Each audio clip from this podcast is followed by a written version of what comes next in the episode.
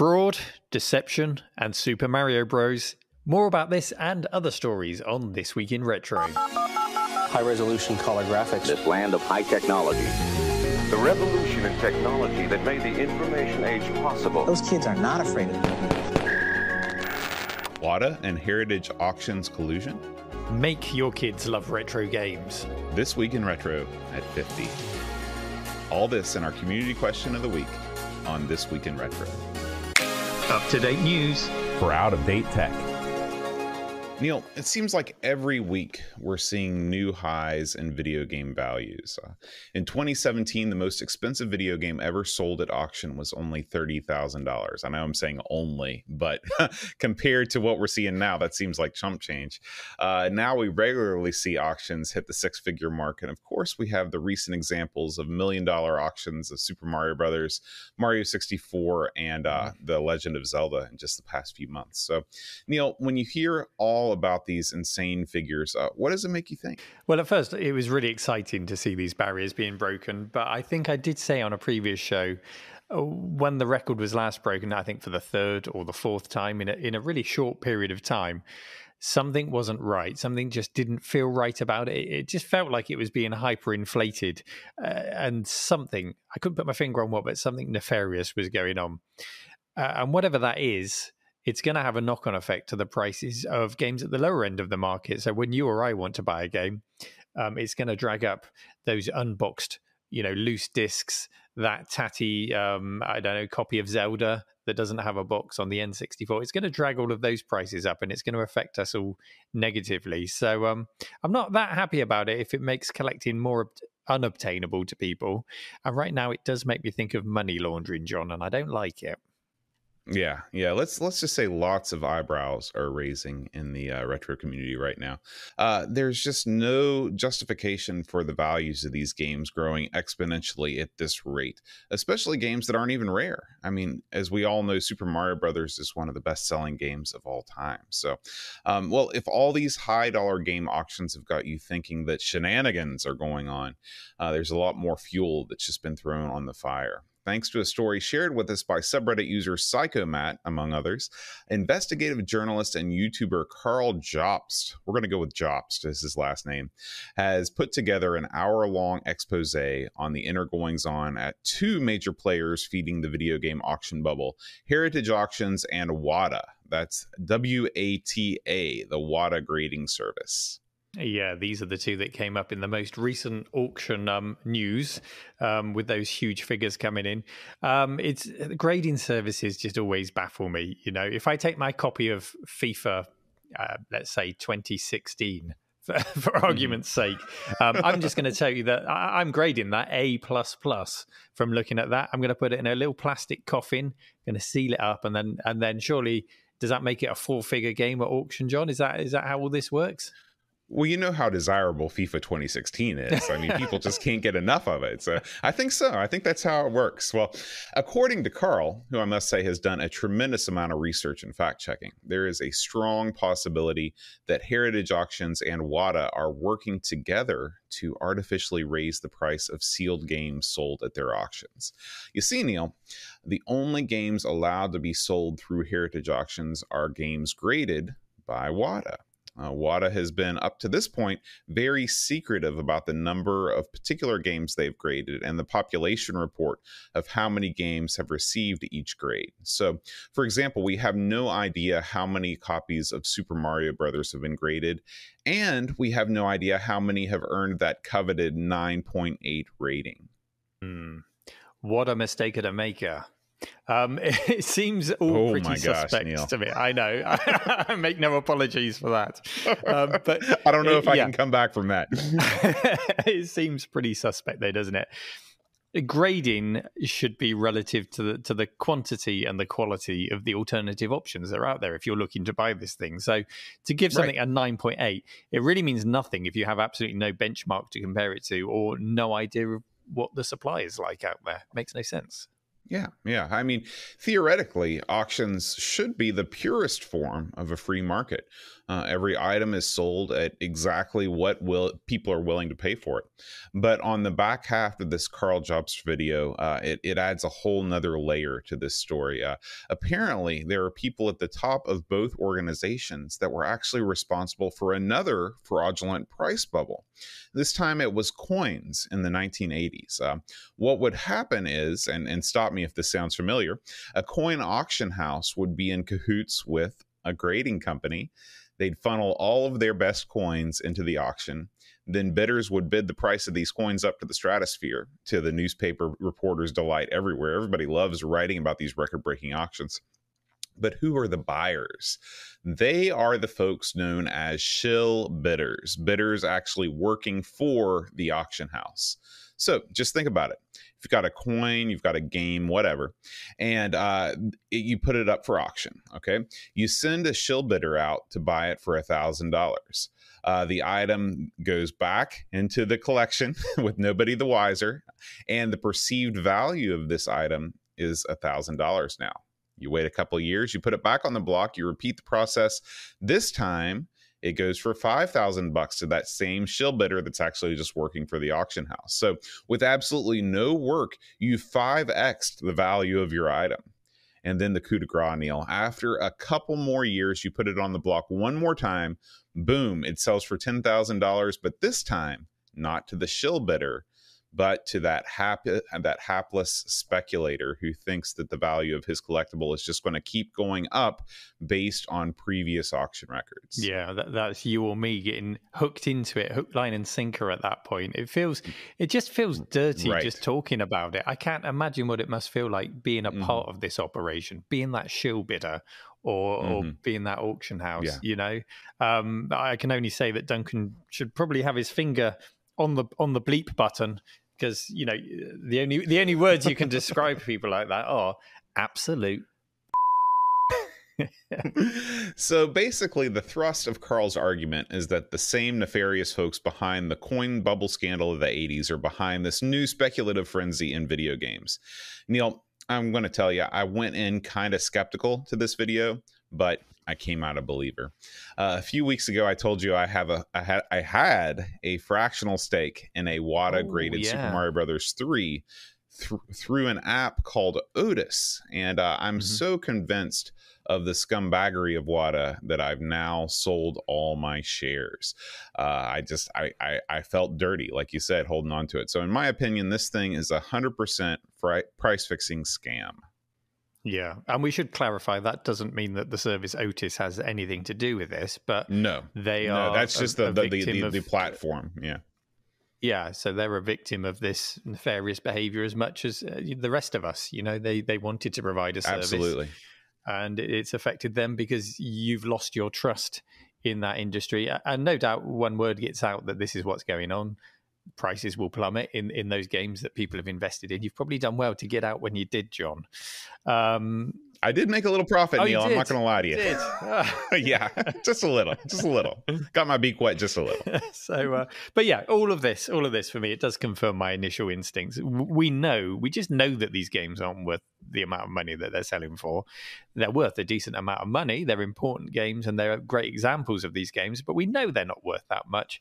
And hopefully, we're just witnessing that first or that second stage of shill bidding that you describe and not actually someone parting with their hard earned cash for the games. But um, right. I do fear, just as you explained the shill bidding of coins back in the 80s, I do fear that this expose of video games and shill bidding will be long forgotten by the time it comes around again and they try it that third time for the ten thousand or the twenty thousand dollars this time.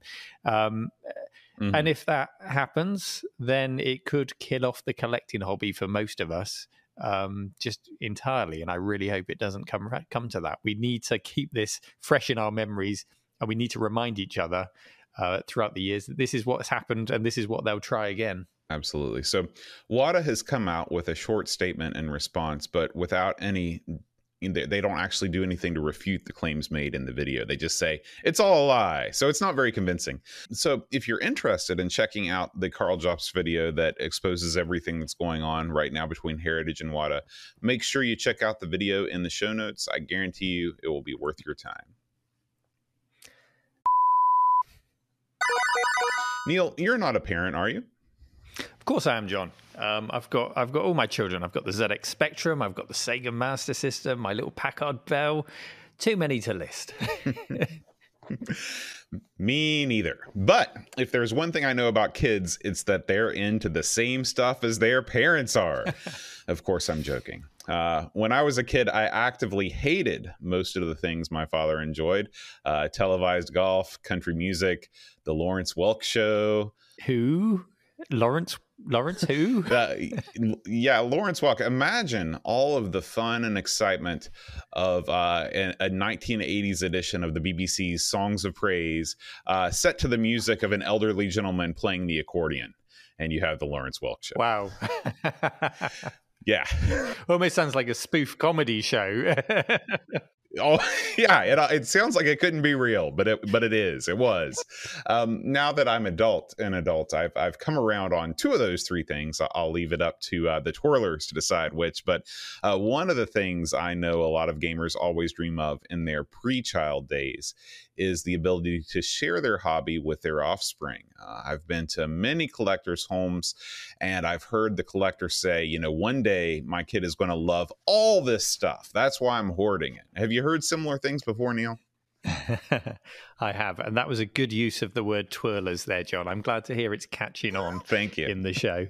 Um, I've been to uh, I've been to enough computer museums and seen enough parents with their kids trying as enthusiastically as possible to explain the merits of a Commodore 64 to their kids, and and I've also seen the absolute look of disinterest on these kids' faces, um, or at best they might smile through gritted teeth to indulge mum and dad's nostalgic day out and just keep the peace. And it is hard to know how to tackle that as someone who would love to see uh, kids of all ages come and visit my own little exhibition space. How how do you overcome that uh, and engage the kids and make them interested? Um, I think it's the solution and the key to this is likely to relate to the way you set up the displays and displaying something current. So, um, for example, my nephew Thomas is is really excited. He just goes bananas for anything to do with Fortnite it was Minecraft, but he's mm-hmm. moved on to Fortnite now. And um, you know, it could be cool to show a display with Fortnite at the top and then go back through time and, and just dissect its DNA and show all of the games going way back to the 70s even that make up that game. How did Fortnite become Fortnite?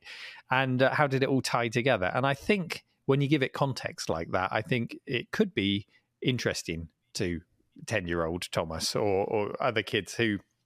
Um, it, it's made me laugh because I've had a lot of young co- contractors in here recently, electricians and things like that, uh, and I uh, I've realised that if I show them a cassette tape and say this is how we used to load a, get, load a game, that blows their mind. It, it's amazing. It just right. hadn't occurred to me that most of them have never even seen. And these are, tape. I mean, these these these young contractors are adults. They're adults. so, They're in their twenties. I mean, yeah, yeah. So for a ten-year-old, there's just no connection between a modern game and these old systems. So to give it that context, I think that I hope that's the key. That's what I'm going to try and do. Um, but without that context, yeah, a ten-year-old looking at an Amstrad CPC is as interesting as as me going and looking at a house brick. It, it means nothing.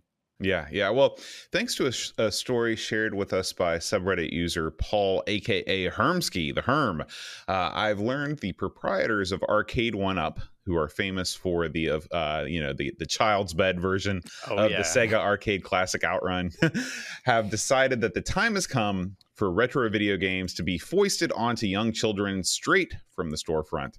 Last week, they announced a new product to capture the minds and hearts of toddlers across the world. Oh dear, we've already used the bleep machine a couple of times today. Are you sure you want to tell me this story, John? well, this is the Arcade One Up Junior cabinet. Okay. This thing stands a hobbit like 36 inches above the ground and comes with a stool uh, to encourage young players to get into the American habit of sitting while doing an activity they should be doing standing.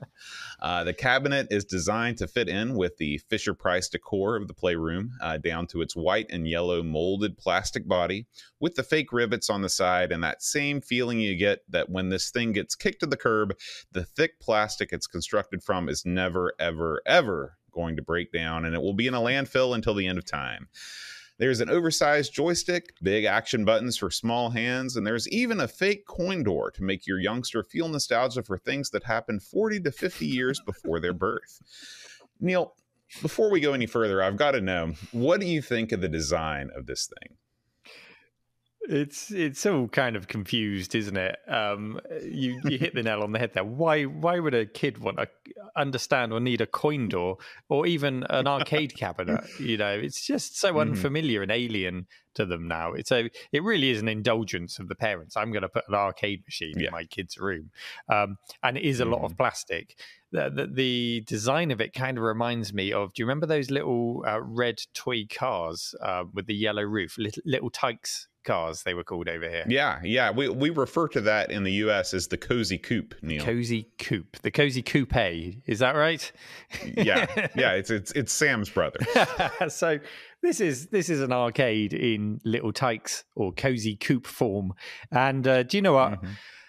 Um, as confusing as the product is, uh, I don't actually hate it. I don't hate it in the way that I hated that Outrun cabinet in the form of what looked like a child's bed. And I think I don't hate it because it's so Mhm. far off what a real arcade cabinet looked like that it's not even trying to pass itself off as one. Really, it's as much an arcade Mhm. cabinet as a plastic toy uh, kitchen. You know, Those kitchens you used to Mhm. see, or probably still see advertised, Right. where the kids cooking some beans, and and as a kid you're like, wow, how have they made the beans hot on that plastic cooker?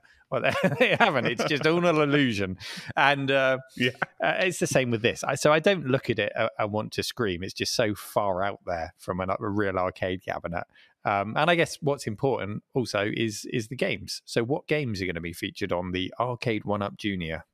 Well, three classic arcade games are included with this thing. You've got Pac-Man, Dig Dug, and Galaga. So pretty good choice. Good. Uh, if you're yeah, if you're worried about these games being too difficult for younger players, the folks at Arcade One Up have actually programmed in various difficulty modes, and they've added unlimited lives. So everybody will be a winner.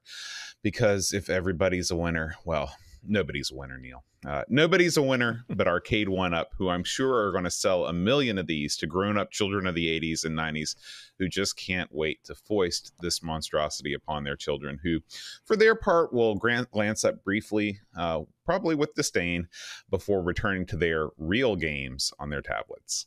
Yeah, I wonder how strong they're making those stools because you just know the parents are going to be the ones that sit on them and just right, crush these right. little plastic stools.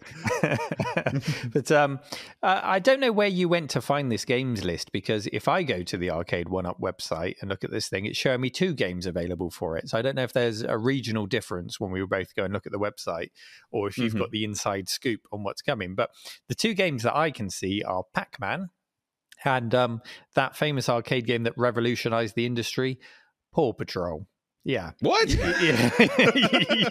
you can now get Paw Patrol, the arcade cabinet. And uh, when you see this Oh. thing in action, because there's YouTube videos on the site, it looks and runs like a mid noughties Java game. It really does my look that bad. And and you're right, the kids that all kids are used to, or pretty much all kids are used to playing games on a tablet because they have them foisted in front of them to entertain them and stop them screaming. Uh, Mhm. As much as parents say they're not going to do that, they always crack eventually, and the tablet comes out. And That's uh, well, a hundred percent of games that I've seen on a tablet look better than this Paw Patrol thing. So I'd probably avoid that, um, unless you want to turn your kids off video games for the rest of their lives and you know have them focus on books and study in, instead. Then put this on your Christmas list. Um, yeah, the arcade one up Paw Patrol cabinet. One one to miss. I'm I'm thinking, but the other games sound good. You know, they're they're stone Yeah, yeah. plastics. Yeah, and unlike the other arcade one up cabinets, these actually come fully assembled out of the box, so that's a plus. Uh, and they'll retail for uh, 280 US dollars. And uh, yes, that price does include the stool. So, John, today's episode marks something of a milestone. It's our 50th episode, and that means we've been doing this for a little over a year now, if we allow for holidays and technical issues. And my gosh, there have been technical issues recently along Just the way. And it is a really nice milestone to reflect on. Um, so I thought instead of having more stories today, we'll just we'll just talk about the show. We'll just reflect on on why and how it started, and and a few other insights into what goes on behind the scenes here. Because it's good to take stock sometimes. Um, starting with how how the hell did this thing start? Because I can't even remember. I think you instigated this, didn't you? Yeah, yeah. You know, I um, I, I had this idea. Uh, there, there's a there's a, a show that I listened to that uh, was a daily tech news show that just kind of gave you a, a rundown of the, of the, top stories in tech. It's uh, mm-hmm. hosted by a guy named Brian McCullough. And um, and I thought, well, gee, you know, there's enough going on in the retro scene right now where we could probably do a similar show just on a weekly basis, uh, where we have a, a subreddit that uh, people you know submit topics to, and then we we talk about whatever stories get upvoted. So um, I at first I you you were not my first choice, Neil, for co-host. I know I, I know this breaks your heart, oh, but I, I, I approached I approached the intrepid amigo Aaron first with this idea, and if I recall correctly, he gave me the big hell no is only he can because we uh, we currently do between uh, six and seven hundred podcasts as it is, and his, his plate was full. So oh, you really do, you really do, yeah. I, I, thought to myself, who who would be a a, a, a great a, a great uh, compatriot in this endeavor? And I thought, well, how about somebody with a different perspective, uh, with a, with you know with with a UK perspective? And of course, I thought of you, and so I you know I, I sent you a message and, and, we talked about it, and and this week in retro was born uh, just about a year ago. Yeah, you you paint a rosy picture there of my acceptance because I think my reply to you was, "Look, John, I've got absolutely no time. I can turn the microphone on, I can speak, but I got no time to do anything else. So let's give it." I was trying to make you look good, happens. Neil, but it's it's on you, John. It's on you, and that's how it started. And um, thankfully, you know, we did we did get an audience pretty quickly. Um, mm-hmm. Uh, and and thankfully that gave me the confidence to say, okay, I, I, I should dedicate a bit more time to this than just turning up.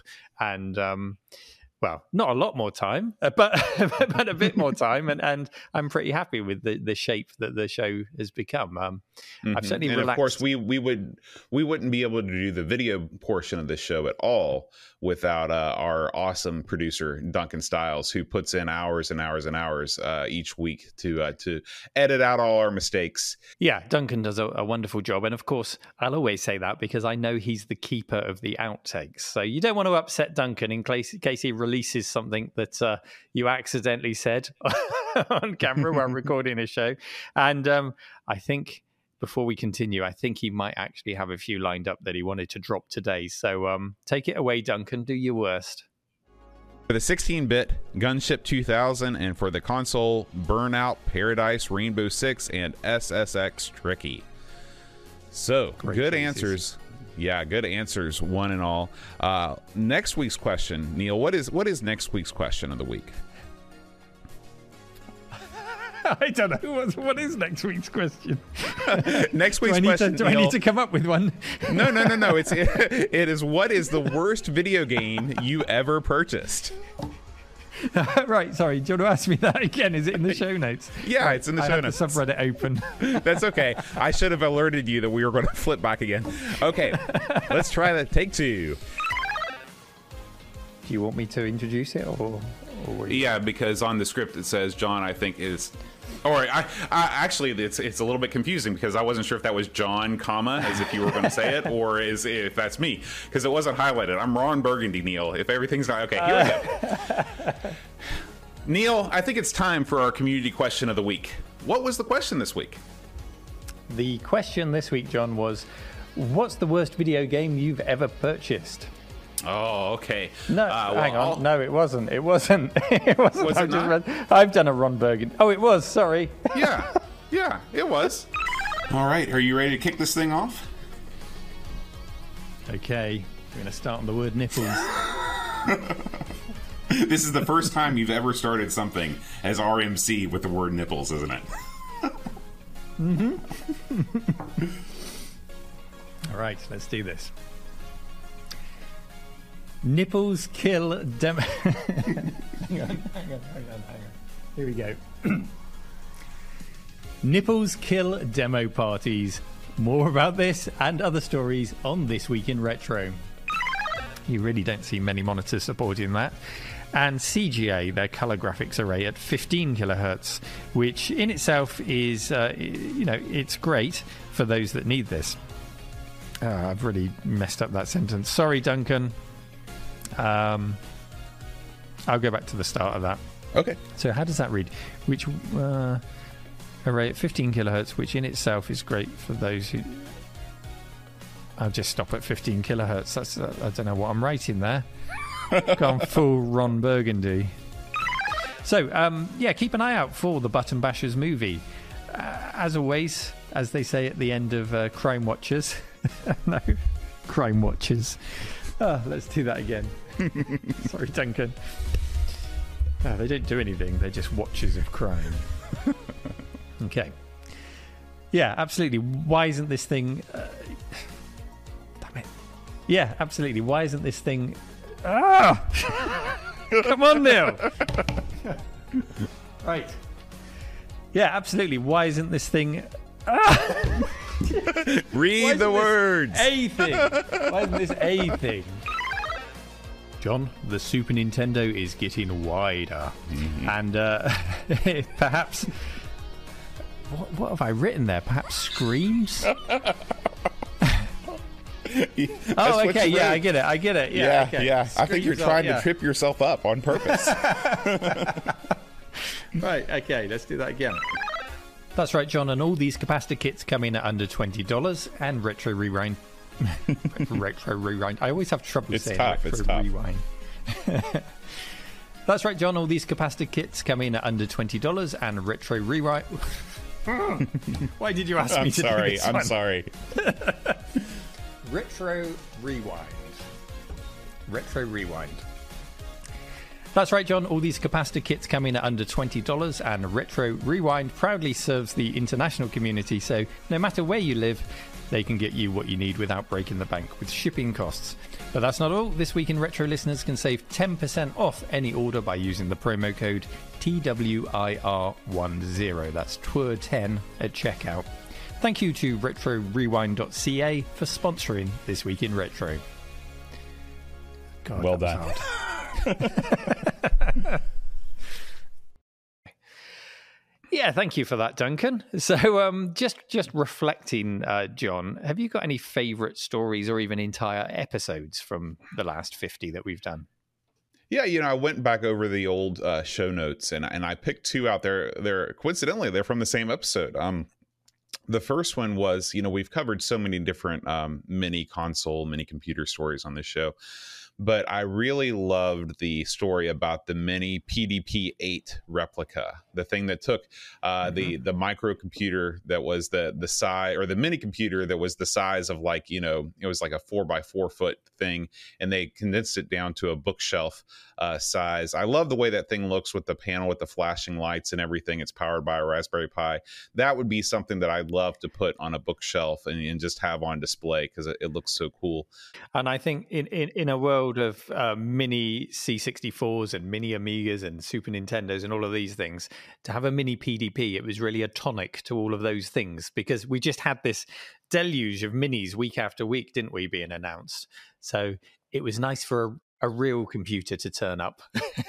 exactly. You're exactly right.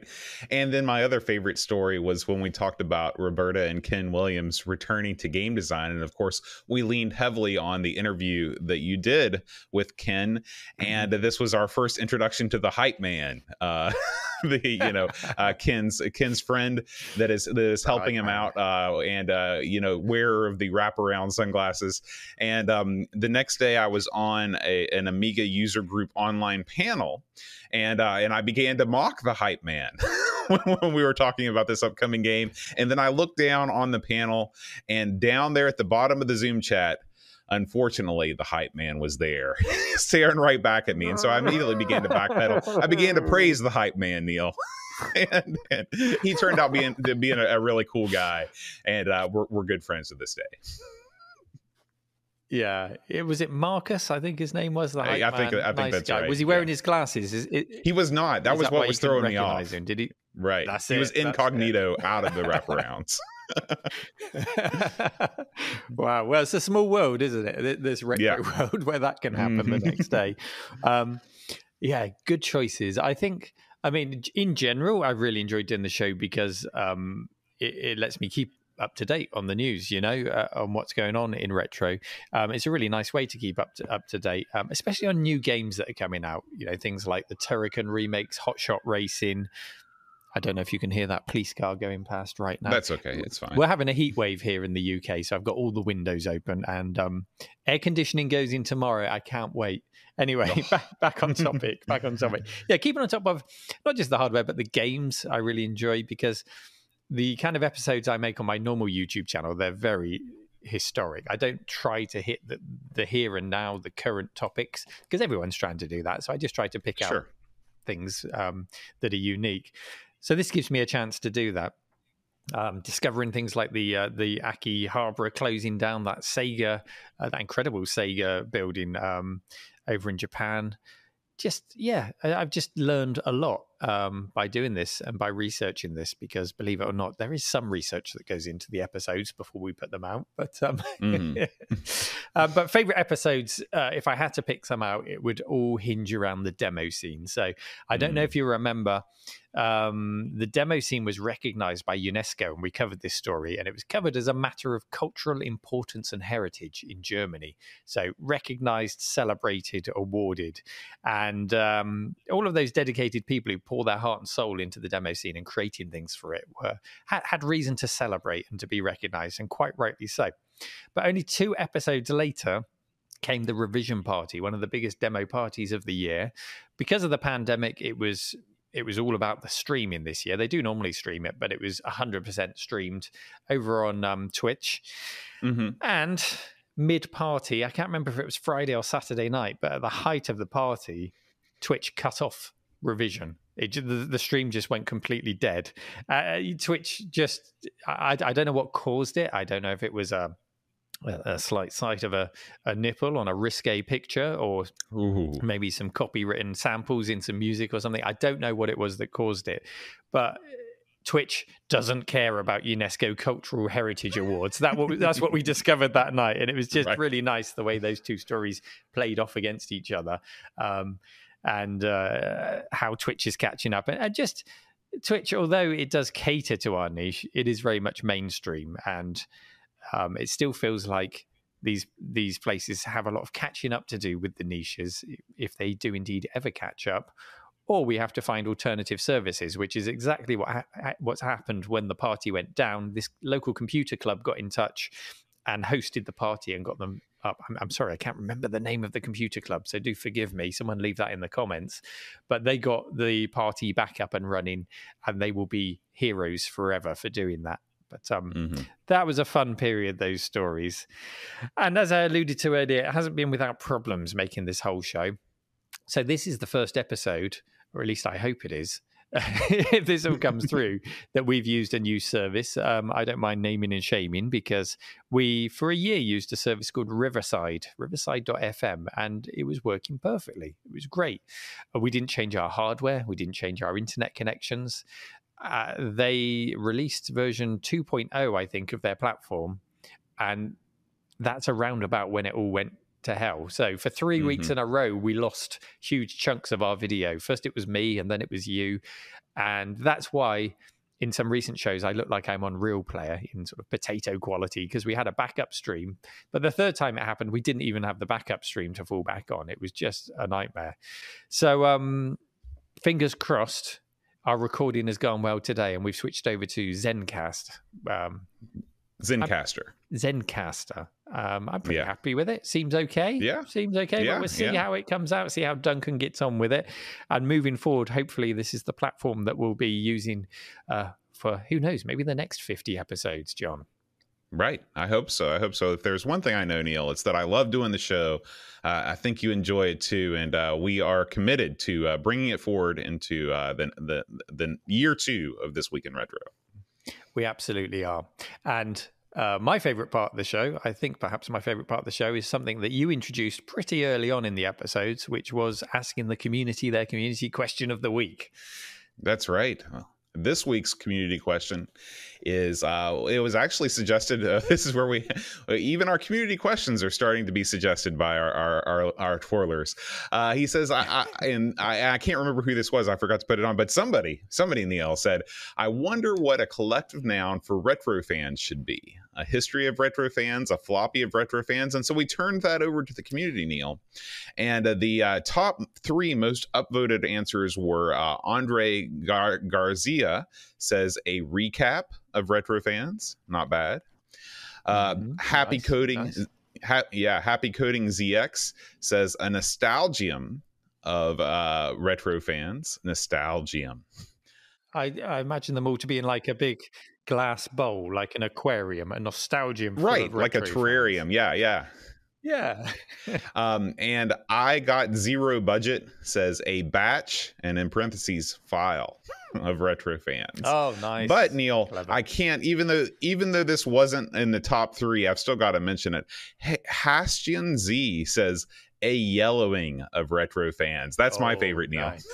Yeah, yeah, uh, uh, nice. And maybe that becomes a brightening, a retro brightening of fans. I don't right. know. I don't know. We all go out in the sun and pour alcohol over ourselves, and it sounds like a normal Saturday night for me. Yeah. so, Neil, uh, thank you to everybody who submitted that community question of the week. And this week's community question of the week is: Do you care if your children like the games you're into? Please post your responses in the subreddit, and we'll read the top three most upvoted responses on the air next week. Today's episode of This Week in Retro comes thanks to our partners at Anchor FM. Whether you're new to the game or you have an existing successful podcast, Anchor FM offer a home where you can extend your audience and find new sponsorship opportunities to make it the most successful podcast it can be. That's right, Neil. We love Anchor, and that's why we use them to host This Week in Retro. You should check them out at anchor.fm for more info.